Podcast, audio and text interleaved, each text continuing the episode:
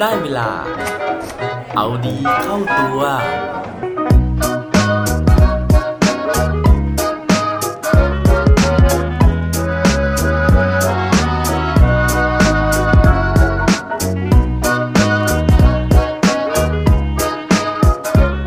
คุณคิดว่า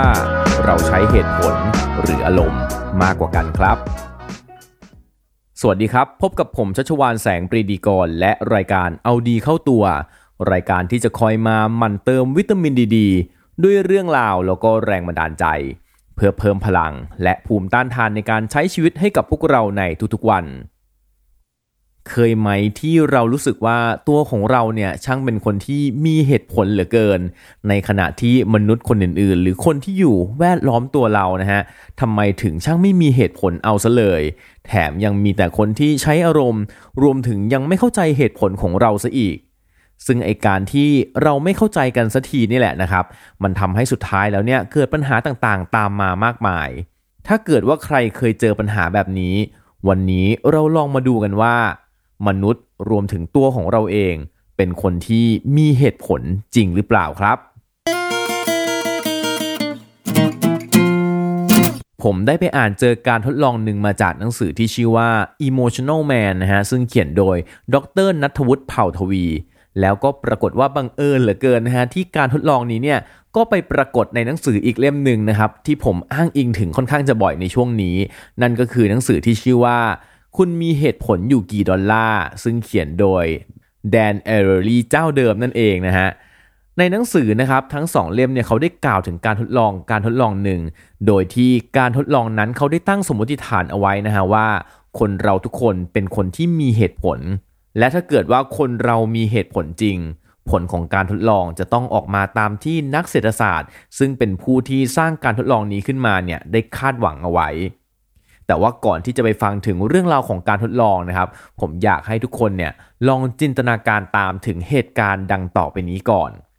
เหตุการณ์ก็มีอยู่ว่า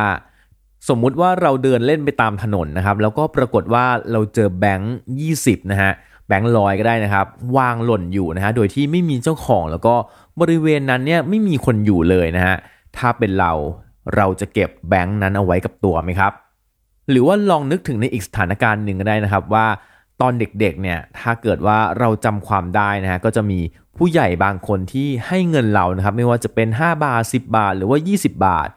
ถ้าเกิดว่ามีคนมายื่นเงินให้เราฟรีๆแบบนี้ เราจะรับหรือไม่รับครับ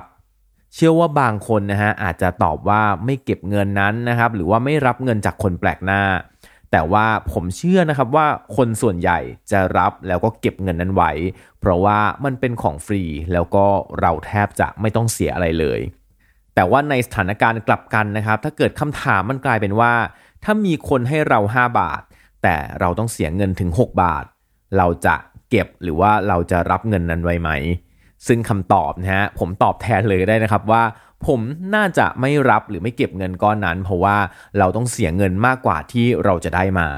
อันนี้นะครับคือเหตุการณ์สมมุตินะฮะซึ่งสถานการณ์ต่างๆ เหล่านี้เนี่ยก็จะเห็นว่าถ้าในสถานการณ์ปกตินะครับ ถ้าเกิดว่าเราใช้เหตุผลในการตัดสินใจปัญหาต่างๆ เราก็จะต้องเลือกในการที่จะรับหรือไม่รับขึ้นอยู่กับว่าเราสูญเสียอะไรไปหรือเปล่า ทีนี้ย้อนกลับมาถึงการทดลองที่ผมอ้างถึงนะครับ นักเศรษฐศาสตร์ เขาได้แบ่งผู้เข้าร่วมการทดลองออกเป็นกลุ่มๆ โดยที่กลุ่มหนึ่งนะฮะมีอยู่ 2 คน ทั้งสองคนก็จะต้องแยกกันแล้วก็ไม่รู้จักกันด้วย ตลอดการทดลองนี้เขาจะไม่ได้เจอกันเลยนะครับ แล้วก็จากกันไปโดยที่ไม่รู้จักกันด้วย โดยที่กติกานะฮะเขาได้กำหนดเอาไว้ว่า มีเงินอยู่ 1,000 บาทนะครับ โดยที่ให้ทั้งสองเนี่ยแบ่งกันนะฮะว่าแต่ละคนจะเอาเงินกลับไปเท่าไหร่ ทีนี้นะครับ กติกาเพิ่มเติมก็คือว่า คนที่จะตัดสินใจได้นะฮะว่าจะแบ่งเงินให้อีกคนหนึ่งเท่าไหร่เนี่ยก็คือคนที่ 1 โดยที่คนที่1เนี่ยนะครับจะมีสิทธิ์กำหนดว่าเขาจะแบ่งเงินให้กับคนที่ 2 กี่บาท โดยที่ถ้าเกิดว่าคนที่ 2 ยอมรับส่วนแบ่งที่คนที่1เนี่ยแบ่งไว้ให้ทั้งสองคนก็จะได้เงินกลับบ้านไปทันที แต่ถ้าเกิดว่าคนที่ 2 ปฏิเสธจำนวนเงินนั้น ทั้งสองคนจะไม่ได้รับเงินกลับบ้านทั้งคู่ ทีนี้ถ้าเกิดว่าเรากลับไปพิจารณาเรื่องความเป็นเหตุเป็นผลเมื่อกี้ เราก็จะพบว่าคนที่สองเนี่ยไม่น่าจะมีเหตุผลในการปฏิเสธ ไม่ว่าคนที่หนึ่งจะแบ่งเงินให้เท่าไหร่ก็ตามนึกออกไหมฮะ เพราะว่าแม้จะเป็นบาทเดียว 2 บาท หรือว่า 99 บาทหรือ 900 บาท ทั้งหมดก็เป็นของฟรีหมด เขาไม่ได้เสียอะไรเลย แต่ในความเป็นจริงนะฮะผลปรากฏว่ามันไม่เป็นอย่างที่เราคิดนะครับ เพราะว่าในแทบจะทุกกรณีเลยที่คนที่2เนี่ยได้ส่วนแบ่งน้อยกว่า 30%นะฮะสมมติว่าพันหนึ่งเนี่ยก็คือน้อยกว่า 300 บาท เขาจะรู้สึกไม่พอใจนะฮะแล้วก็เกิดการปฏิเสธในแทบจะทุกเคสเลย นักเศรษฐศาสตร์นะเขาก็เลยไปวิเคราะห์นะครับว่า เพราะอะไรถึงเป็นเช่นนั้นนะครับ เขาก็มีการเอาผู้ที่เข้าร่วมการวิจัยนะครับไปสแกนสมองนะฮะแล้วก็ปรากฏว่าในขณะที่ได้รับข้อเสนอที่ไม่เป็นที่น่าพอใจดังกล่าวนะครับ สมองเนี่ยมันเกิดการกระตุ้นนะครับ แล้วก็ผู้เข้าร่วมการวิจัยเนี่ยก็จะรู้สึกถึงความไม่ยุติธรรม เพราะฉะนั้นนะฮะเขาก็เลยตอบสนองไปเพื่อที่จะให้อีกคนหนึ่งเนี่ยได้รับรู้ถึงความไม่พอใจในความไม่ยุติธรรมนั้น นั่นนะครับก็เป็นหนึ่งในเรื่องราวของพฤติกรรมของมนุษย์เรานะฮะที่สุดท้ายแล้วอารมณ์ความรู้สึกเนี่ยมันถูกกระตุ้นนะครับจนมีอิทธิพลเหนือเหตุผลหรือว่าเหนือสมอง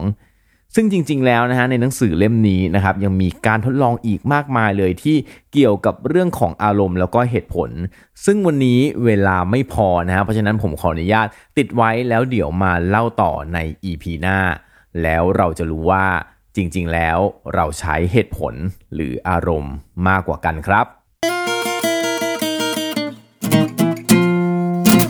และปิดท้ายวันนี้ด้วยโคดดีโคดโดน เขาบอกไปว่า when emotion supersedes reason gullibility must follow เมื่อไหร่ก็ตามที่เรายอมให้อารมณ์มาเหนือเหตุผล สุดท้ายความรู้สึกผิดจะตามมาเสมอครับ อย่าลืมกลับมาเอาดีเข้าตัวกันได้ทุกวันจันทร์ พุธศุกร์พร้อมกด subscribe ในทุกช่องทางที่คุณฟัง รวมถึงกดไลค์กดแชร์เพื่อแบ่งปันเรื่องราวดีๆ ให้กับเพื่อนๆของคุณผ่านทุกช่องทางโซเชียลมีเดียสุดท้ายนี้ขอให้วันนี้เป็นวันดีๆ ของพวกเราทุกคน สวัสดีครับ